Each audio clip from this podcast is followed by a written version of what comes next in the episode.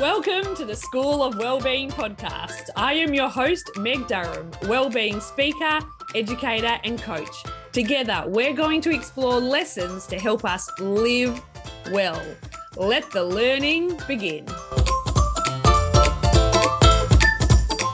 Welcome back to the School of Wellbeing podcast. I am so excited that you are here today. Today is a solo episode. Solo episodes are a wonderful opportunity to dive deep into the skills and strategies of well-being. How do we bridge the gap between what we know and what we do?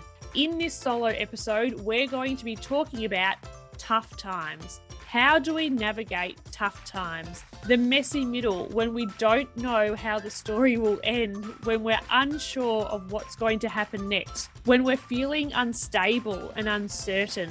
And today I'm sharing with you the messy middle that our family is currently going through. John received a redundancy last year, and that really put us into this messy middle of what comes next. As he's in between jobs, we've had to really work through things as a couple. And I thought it would be helpful to share with you the four things that I have noticed have worked really well for me, that have kept me upright and buoyant as we're in this transition period. And I'm so grateful for John for giving me the permission to share our story. And the reason why I share and I share what's working is to help you. It is all about service, helping you to keep putting one foot in front of the other. My greatest hope is that what I share inspires other people to think, feel, and act in more inspired and courageous ways. So let's dive into it. How do we manage when tough times strike? Okay, big hearted listener, how do we do this?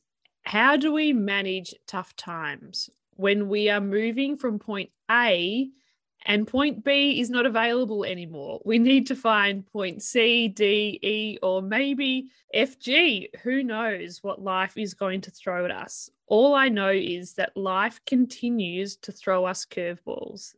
The human experience is filled with uncertainty unpredictability. And the more we can learn to be with reality as it is, the more likely we are to experience more moments of joy, connection, and hope for the future that we are creating, regardless of how we got there or where we're going, being okay in the messy middle. And it's a skill because we don't like things to be messy. We like things to be tidy to have a beautiful start, middle, and end. And that's not how life works. The older I get, the more I realize that life is messy, that challenges continue to come, and the challenges get bigger and bigger and bigger. John and I have been together for 10 years, and John is my absolute love of my life, my husband, my best friend, and life partner and we have been through some tough times. I refer to them as chapters, different chapters in our life. And we're currently in a tough time, in a bit of a messy middle. In August last year, John received a redundancy. And so as a result, he's in between jobs. And this in between is messy, is uncomfortable. It brings up a lot of anxiety and stress and pressure for both John and myself to picture what the future is going to look like. How do we need to rejig our future considering finances, where we live, what happens next? And as we've both been going through this situation, and he has kindly given me permission to share this story because he knows the power of sharing stories. Because, listener, I'm guessing that you have some mess happening in your life. Or if it's not happening right now, it's coming because this is the human experience. This is what I would love to share with you. Four practical strategies that I have been using to keep myself afloat during this messy time, to be able to be with the discomfort, the uncertainty, and have hope for the future and to look forward to the future and the vision that we're creating as a family. So, number one is to check in with my energy levels. How is my energy? How is my capacity to manage day by day by day? So, I notice how I'm sleeping, how often I am moving, what I am eating and drinking. Am I allowing time for rest and respite from the challenges of everyday life and connection? So, this is the battery, and many of you would have heard me talk about the battery before. And the battery is key. It is hard to navigate tough times when our battery is flat. If you're in a tough time, it's a great opportunity to really focus on the battery how we're sleeping, how we're moving, what we're eating. Are we allowing time for rest and connection? If you'd like to know more about sleep, I encourage you to listen to episode 22, where we do a deep dive into the impact sleep can have on our mental health. But today, I'd like to talk to you particularly around movement and how important movement is. Movement is a wonderful way to release the pressure, to move our emotions emotion, move emotions. It's so important to get out in nature and be in a different space. And it's not about what we do, it's more about just doing it, getting outside and moving our bodies. And when it comes to nourishment, it's important to also think about how we're hydrating ourselves. Are we having enough water? So the average human requires 500 mils of water for every 15 kilos of body weight. So I'll give you some time to think about how much water you need. So for every 15 kilos, we need 500 mils of water. Are you drinking enough water? Because often we struggle to make decisions because we are dehydrated we literally don't have enough water in our system to do what we need to do. And the brain requires a lot of water to carry out all the processes that it needs for us to be upright and functioning. So, thinking about your hydration level. So, that's including how often are you having coffee? Also, thinking about alcohol. Alcohol can have an impact on the quality of our sleep. It may help us get to sleep, but it doesn't allow us to go into that deep restorative sleep. And with alcohol, if we're not getting the best sleep, we're less likely to get up then and then exercise. And so there can be quite a ripple effect if we're already feeling anxious and then we have alcohol just to take the edge off, the edge comes back bigger and better the next morning and it can become a vicious cycle. So just thinking about your hydration. The next element is rest. And I know for a lot of people, the idea of rest is impossible. It feels like a complete luxury. There is so much to do. How on earth can I rest? And I can tell you, I was like that too. I used to avoid rest because I just didn't have time for rest. I didn't have time from respite. There is so much to do. And so I have learned the hard way, like pretty much all of my lessons, that rest is vital, particularly when we're going through tough times, when our brain is scrambling to work out the next move. Rest is respite for our brain. It gives us comfort that whatever's happening, we can have this space just to have respite. And a way that I like to think of it is if life is feeling really hard, so you're facing the fire of life, sometimes we need to turn away from the fire and regain ourselves so we can come back and face it. So that's where respite and rest is so important. And then that final element in the battery is thinking about connection. And I'll come back to that when I look at my third skill and we'll get into detail there. So, number one, when life feels hard, charge your battery. Get back to basics get to bed, move your body, nourish and hydrate, allow rest, and connect with people that love you. Once we've got energy, we have the opportunity to think clearer. It is hard to think clearly when our battery is flat. So, step number two is starting to notice your thinking. And this is a practice that I come to time and time again. The quality of our thoughts determines the quality of our actions and where we're going. And so when I'm stressed, under pressure, and unsure about the future, I start to really fall into that trap of catastrophizing. Do we need to move house? Do we need to change schools? What are we going to do to the future? Do I need to change my work? Do you see what can happen? This cascade of thoughts. And yes, they're questions that need attention, but they may not need attention in that moment. And as humans, we all have a negativity bias. And a bias is think of it like a brain shortcut, a way that your brain conserves energy. If your brain had to really think through all the information that was coming in all the time, we would not get anything done. And so we have these biases. We have at least 188 biases that we know of. And one of them is this negativity bias. And so the negativity bias brings our attention to the fear, what's wrong, what's not working, what we haven't done yet, and away from what is working, what's going well, what is possible. So when we're feeling overwhelmed and anxious, it's like we've got the blinkers on and we focus on what's wrong. We go into this black and white thinking, this all or nothing thinking, and it can be really unhelpful. And that's when these automatic negative thoughts pop up, what we call ants. Ants are catastrophizing, all or nothing thinking, mind reading, personalizing, minimalizing, all of these patterns of thinking that we go to when we're feeling overwhelmed. And I notice for myself when I'm there and how that really starts to bring me down. And it may take me half a day or a full day to realize that I've gone down that path, that the automatic negative thoughts are really coming in quicker and quicker.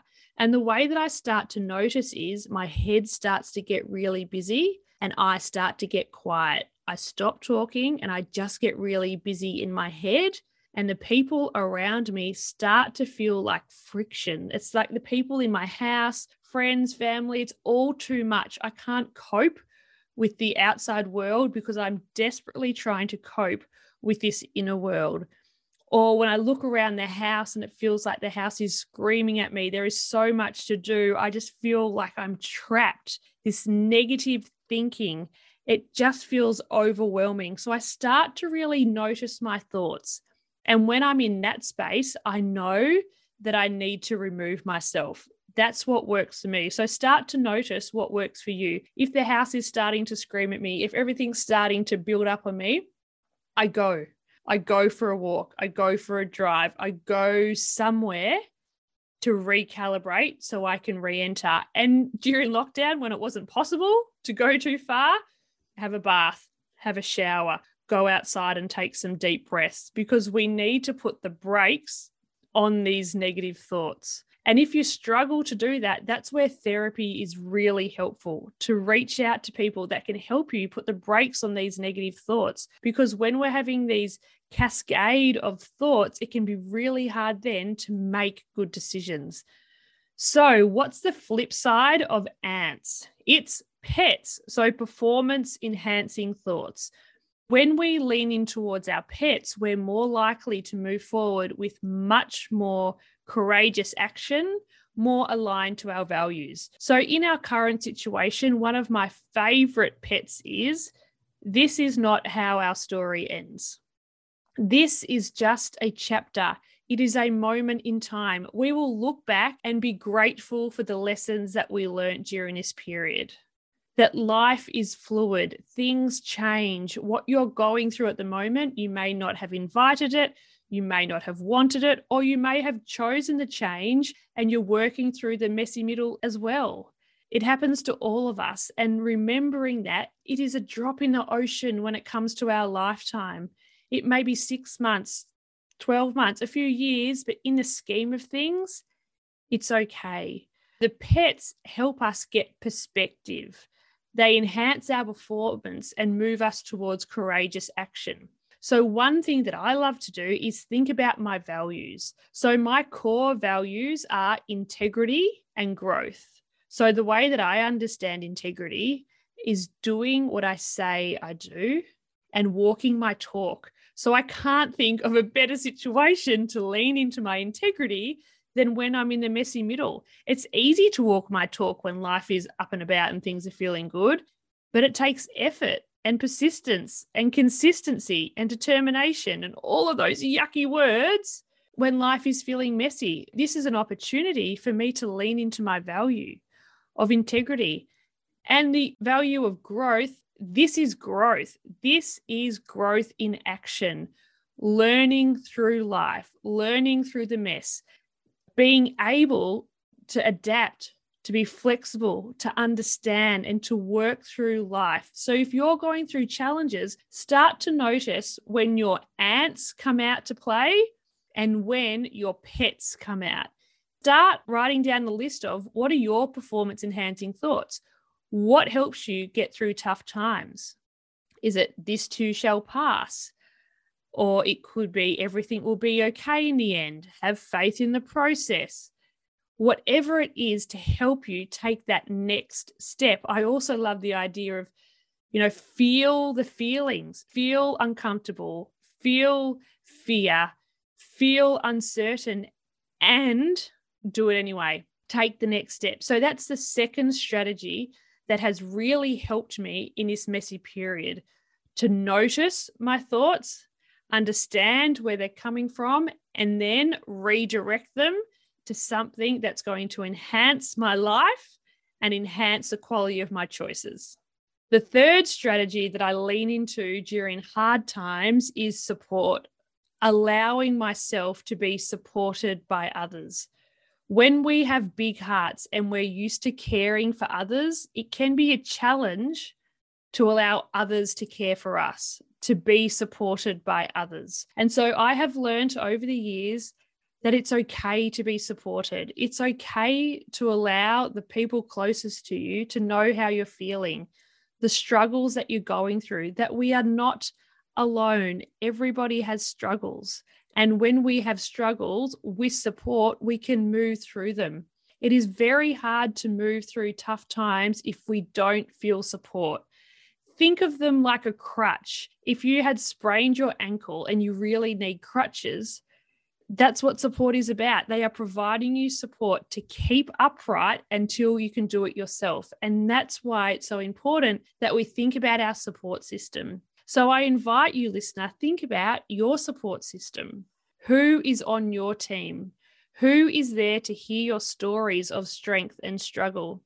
And if you're struggling to think about who's on your support team, who could you reach out to?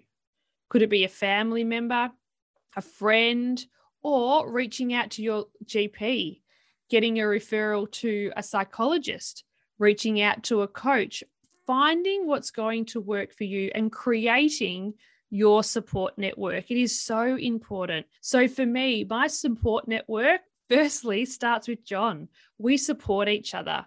We have got to a point where we can communicate when things aren't going well for us, and the other one will step up.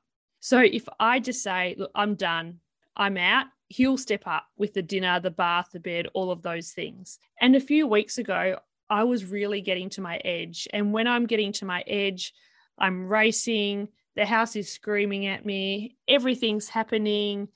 And John must have noticed because later that day he said, How would you feel if I took the boys for a drive and we spent a night away and you can do whatever you like? How do I feel?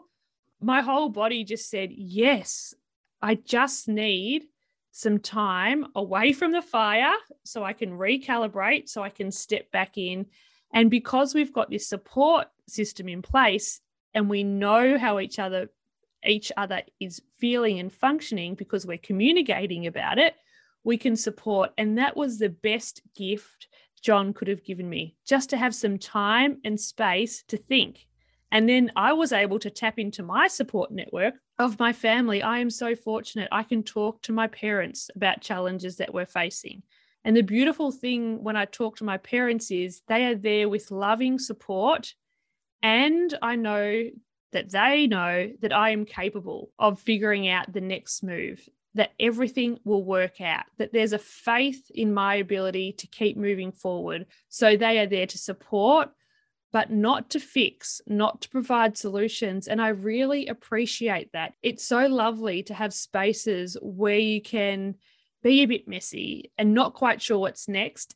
And there's this faith that you will work it out, it'll come in time. And so I'm so grateful for my parent support. And I know that that is not for everybody. I know that a lot of people struggle when they're going through hard times to connect with their parents because that can tap into other anxieties. And so it takes courage and skill to start to notice who you can share with and who you need to just give some time until things are processed a little bit more to reach out to again.